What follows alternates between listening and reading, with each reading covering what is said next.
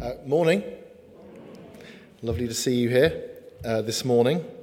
And uh, thanks, Julian, for reading those verses out. I, I, love the fact that when Julian messaged me asking me what are the verses, he said, I need the time to practice to get my intonation right. Did we believe his intonation was right there? It's pretty good, wasn't it? Marvelous, Julian. Absolutely brilliant. You'll notice that this is a follow on from the passage that we've been looking at the last uh, two or three weeks which is Jesus calling the first disciples and saying, Follow me, and I will make you become fishers of men. And in the context of spending so much time in that verse, I was really curious to see what's the very first thing following that that Jesus did. What's going to be the thing that captures the imagination of the people around him, his followers, the disciples, in the first thing that he does. And it's the story that we've just heard read out. If you have your Bibles, do keep them open, please, on Mark 1 21 to 29. Now, appropriately, this sermon is called Shut Up and Get Out. You think that's a bit rude? Because that's what Jesus said to the demon Shut up and get out. Leave this man alone. So, the first thing that Jesus did after calling the disciples by the Sea of Galilee was to take them to church. Well, not really church, synagogue, I suppose. And he wasn't there to say, I want you to take notes on my sermon or listen to my preaching prowess at all. I want to show you something else that is going on with how you catch people in your nets. Follow me, and I will make you become fishers of men. I want you to notice what Mark in this reading doesn't say, and it's this He doesn't tell us what Jesus taught. We just know that it was a message that had an authority that the scribes and Pharisees didn't have. But he doesn't say what the teaching was. Very interesting, isn't it? But he only records what happened afterwards. And the disciples, I think, I've worked out they're getting a kind of rocket fuel discipleship 101 in the fast lane at warp speed. Because it's not about what the teaching was, but about the person doing the teaching and who he is and what he is all about. Now, by way of introduction to the passage that we've just read, notice what had gone on before. You'll remember this from your years and years of Bible reading, I'm sure. Chapter 1 is really an introduction to the things that matter most. So, verses 1 to 8, Jesus is announced by John the Baptist, preparing the way of the Lord in the wilderness. Verses 9 to 11, Jesus is baptized. And we have the Father announcing the Son with the Spirit's presence as a dove resting upon the Son. And in 12 and 13, Jesus is in the wilderness, tempted by Satan. Mark gives no other details here about that temptation. Um, Luke does. And the first question that Satan asks Jesus is if you are the Son of God. So again, it's an attack on his identity. If you are the Son of God, then command these stones to turn into bread, and so on. So notice the flow of the verses, just to recap. John the Baptist confirms Jesus' identity using Old Testament references. The Father confirms Jesus' identity with the promise of the Holy Spirit. And now, in the wilderness, Satan himself has a go at questioning the identity of Jesus. So by the time Jesus calls his first disciples in, chapter, in verses 16 to 20, we, the reader, know who he is. We know. He's the divine Son of God, the second person of the Trinity, the one that Satan is gonna have a go at. He's the man that you must get if you don't want the gospel to be preached, if you don't want the kingdom of heaven to come, if you don't want anything to do with what God is doing in the world, you've got to take out Christ. So we know who he is by the time he calls his first disciples. We are on the inside track here. But the disciples are on a really steep learning curve now. And it's the same for us because even now, for us, most or a lot we can definitely say some of what we know about God isn't quite right. Because we don't know 100%, do we?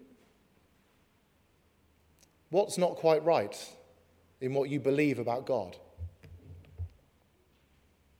Have you worked that out yet? Because that would be your hindrance in your faith. That would be your stumbling stone, your blind spot. We need to look at Jesus to see what kind of fight we are in. And this is precisely why Jesus takes them to church slash synagogue, for the sake of argument. So Jesus takes them to the synagogue. The sermon was good. We've heard that he taught with authority, and everyone was amazed. We understand from some second century sources that Jesus even posted it on YouTube to bless others later on in the century. But we are in a spiritual warfare alert situation now. The demons know who Jesus is, but the disciples are yet to discover that, and so are the people in the synagogue. Now, think about this though.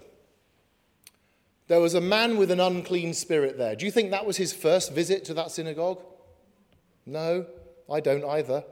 He wasn't a first timer there. He didn't fill out one of these on his first visit. By the way, if you're a first time visitor, do fill out one of these, won't you? Um, he, he wasn't a first time visitor for sure. They knew who he was, they knew he was a troubled man, and they couldn't do anything about it. But something in Jesus stirred the demons in him. And we never, we never get to know the man's name. We don't even know what he thinks because he doesn't speak. The demons speak. And just in case you're wondering whether this still happens today, about five or six years ago, my father in law came home from lunch and we were visiting um, Rachel's parents. He came home from work and he was a prison chaplain.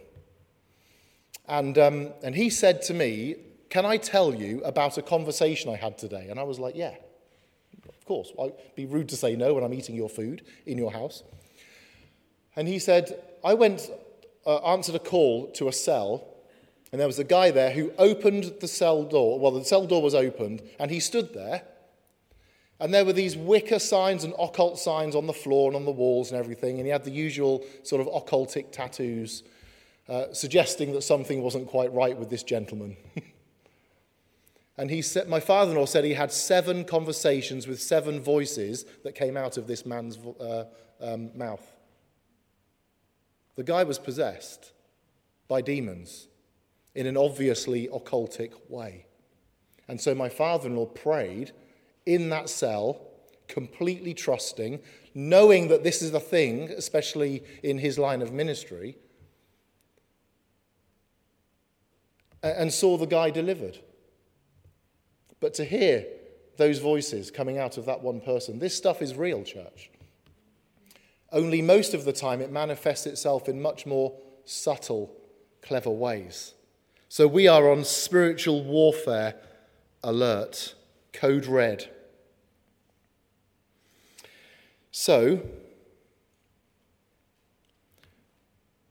the demons had seen who Jesus was God from God, light from light, true God from true God, as the creeds would use it. Because the demons see. This is one of the markers of, of the Gospel of Mark, for example. In the first half of the Gospel, time and time again, it's not the people who see who Jesus is, it's the demons, it's the spiritual world, it's the principalities and powers. They see who Jesus is. It was they, not the man, that cried out in terror in verse 24. I won't be able to get the intonation right that uh, Julian got so uh, right earlier. But the demon said, What do you want with us? Us, Jesus of Nazareth. Have you come to destroy us? I know who you are, the Holy One of God. Can you imagine being one of his disciples who still smelt of fish nets? In the synagogue. wondering, what? What is going on? What are we witnessing? Who is this person? Question that we can ask is this How did they know where he was from? How did they know that he lived in Nazareth? They assume that Jesus has the power and authority to destroy them. Have you come to destroy us? And for once, because demons and Satan himself are liars and murderers and cheaters, for once they tell the truth that Jesus is the Holy One of God. They see it, they see Him. They see the truth of things and they are petrified, absolutely petrified. So essentially, Jesus says to the demons, Shut up. Sorry, Iris, to look at you when I say that. Shut up and get out. Shut up and get out. How about having that as a church motto for next year? See what Jesus is doing? He's simply standing up to the principalities and powers. He's simply standing his ground like he did in the wilderness, like he did in the Jordan, like he did by the Sea of Galilee. He is simply standing his ground. Shut up and get out. He delivers the man. That's what the work of the kingdom is about cleaning up and saving the world. Hallelujah. And most of us here today know this cleansing and healing and saving. Christ has redeemed us, has saved us, has cleaned us up, and has used us for his work and his ministry and his glory. That's the work of the kingdom. That is the work of the kingdom. But it's never easy because there's always a wilderness. Jordan Peterson says when you escape from tyranny, you hit the desert before the promised land. Isn't that true? You always hit the desert before the promised land. Jesus is facing down our demons, the things that oppress us in this desert world of sin, and brings in with it the kingdom of God and all its promises. It's because the demons are about control, possession, and destruction. they dehumanize that man in the synagogue. And most of us have not, enc- not encountered an experience like this. We won't have seen someone who is actually possessed with the demonic. But this can take place in so many different shapes and sizes, so many different ways in our world today. Wasn't it uh, C.S. Lewis in the Screwtape Letters who has Satan saying one of the greatest tricks of the modern age is to make people believe that I don't exist. That's what secularism does. It's like a, it's like a, a, a, a program that's full of bugs in our culture. Because we haven't developed our principalities and warfare software yet so much. But in many ways, we can so easily be possessed by prevailing ideas, the strength and power of culture, worldviews, ideologies, even theologies, ways to think about God, who He is, what He said, what He has done. And we, can know, we know it can happen en masse in the church too. If anyone knows their 1930s German church history, 99% of the church were hoodwinked by Hitler. So claiming to be filled with the Spirit won't take you any further out of the, the, the, brainwashing situation that's going on. Not one bit further. Would we have been so different in 1930s Germany? No. Would we have been braver? Would we have been sharper in our spiritual discernment? No, I don't think we would have been. But by the grace of God, it wasn't us.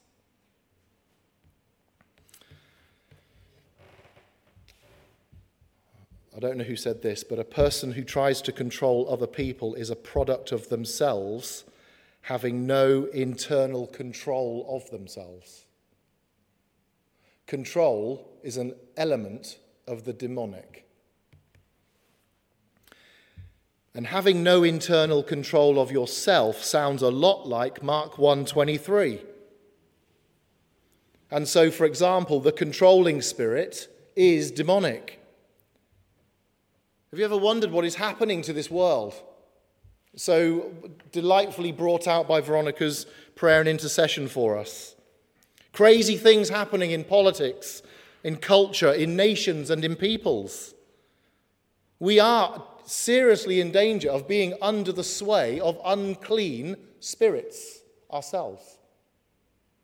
Because we're called to spiritual discernment and to warfare and to standing strong and to be clothed in the righteousness of Christ and the armor of God. What are we doing about this, church? We're in a fight.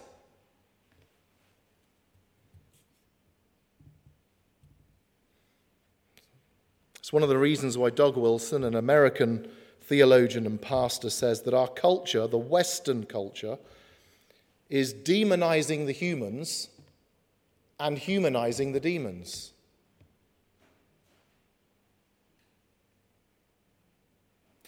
When you consider that we're about six to 12 months behind American culture,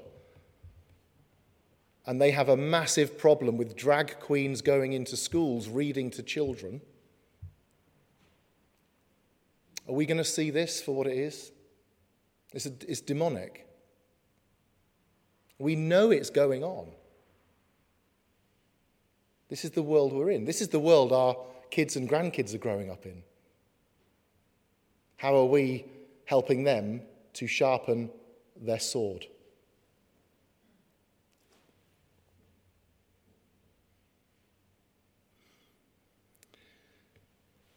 So, this man in this passage is the first one that is set free by the Son of God. He is the first one caught in the net of the gospel.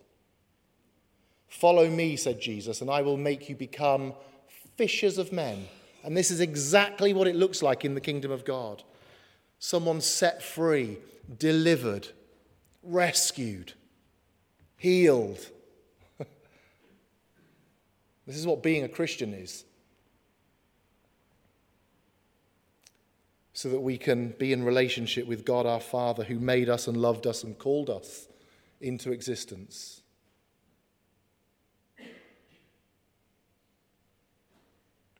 And he's hauled this man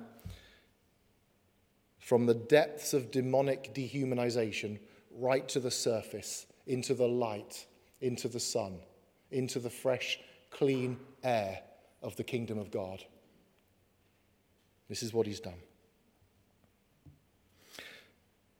So as I, as I finish, I was thinking at this point, what might that look like in today's world?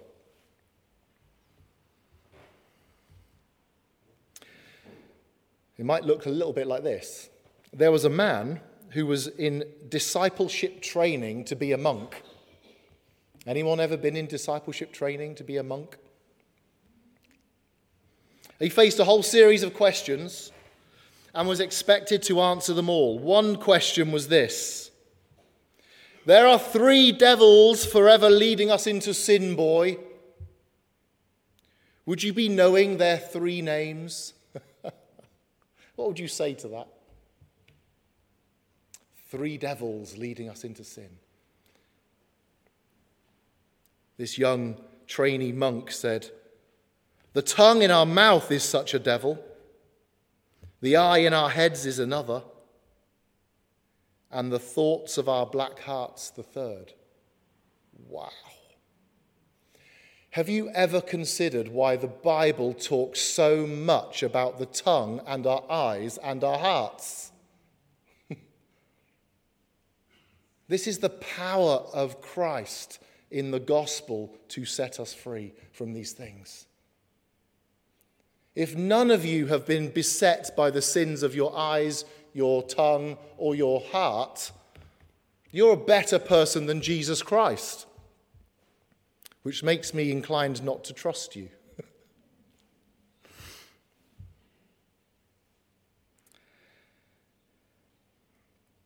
because when Jesus casts out what is unclean in us, he then can use us more effectively for his kingdom, for his purposes, for his work.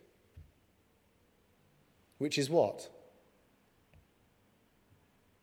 It's everything about the kingdom. Nothing less. Nothing less. And so, to be a fisher of men, you must first be caught by Jesus Christ. Your sins will be forgiven upon repentance of sins. You can be delivered from possession or habitual sinful patterns. You can be set free from the wounds of sin in your life. And Christ uses you despite all of these things. And many of us, if not most of us, can testify to this truth. Christ never gives up on you. It is more likely to be the other way around. In fact, it's not even more likely, it is the other way around, right? It's almost 100% guaranteed. It's going to be the other way around. So he's not done with you and he's not done with me yet. And the demons know who Jesus is. The question before us today, church, is do you know who Jesus is? Let's pray.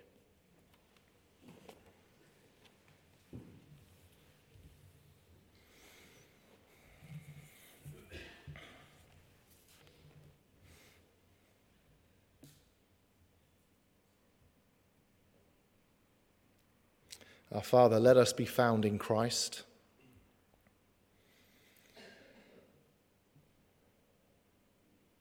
Let us walk the path that He has walked, Lord.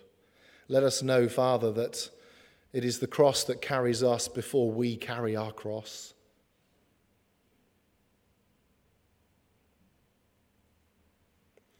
That, Lord, it is a far more difficult task to redeem a broken, fallen world than it is to create a perfect world. And so, Father, I pray that you would sink the truth of your word deep into our hearts.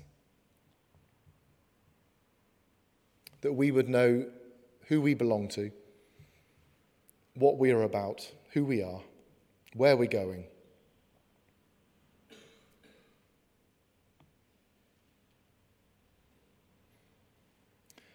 That we would live in the beauty of forgiveness of sins. So, Lord, open our eyes to the spiritual realities all around us. Give us the strength and courage, Lord, to be more intentional with understanding the fight that we are in.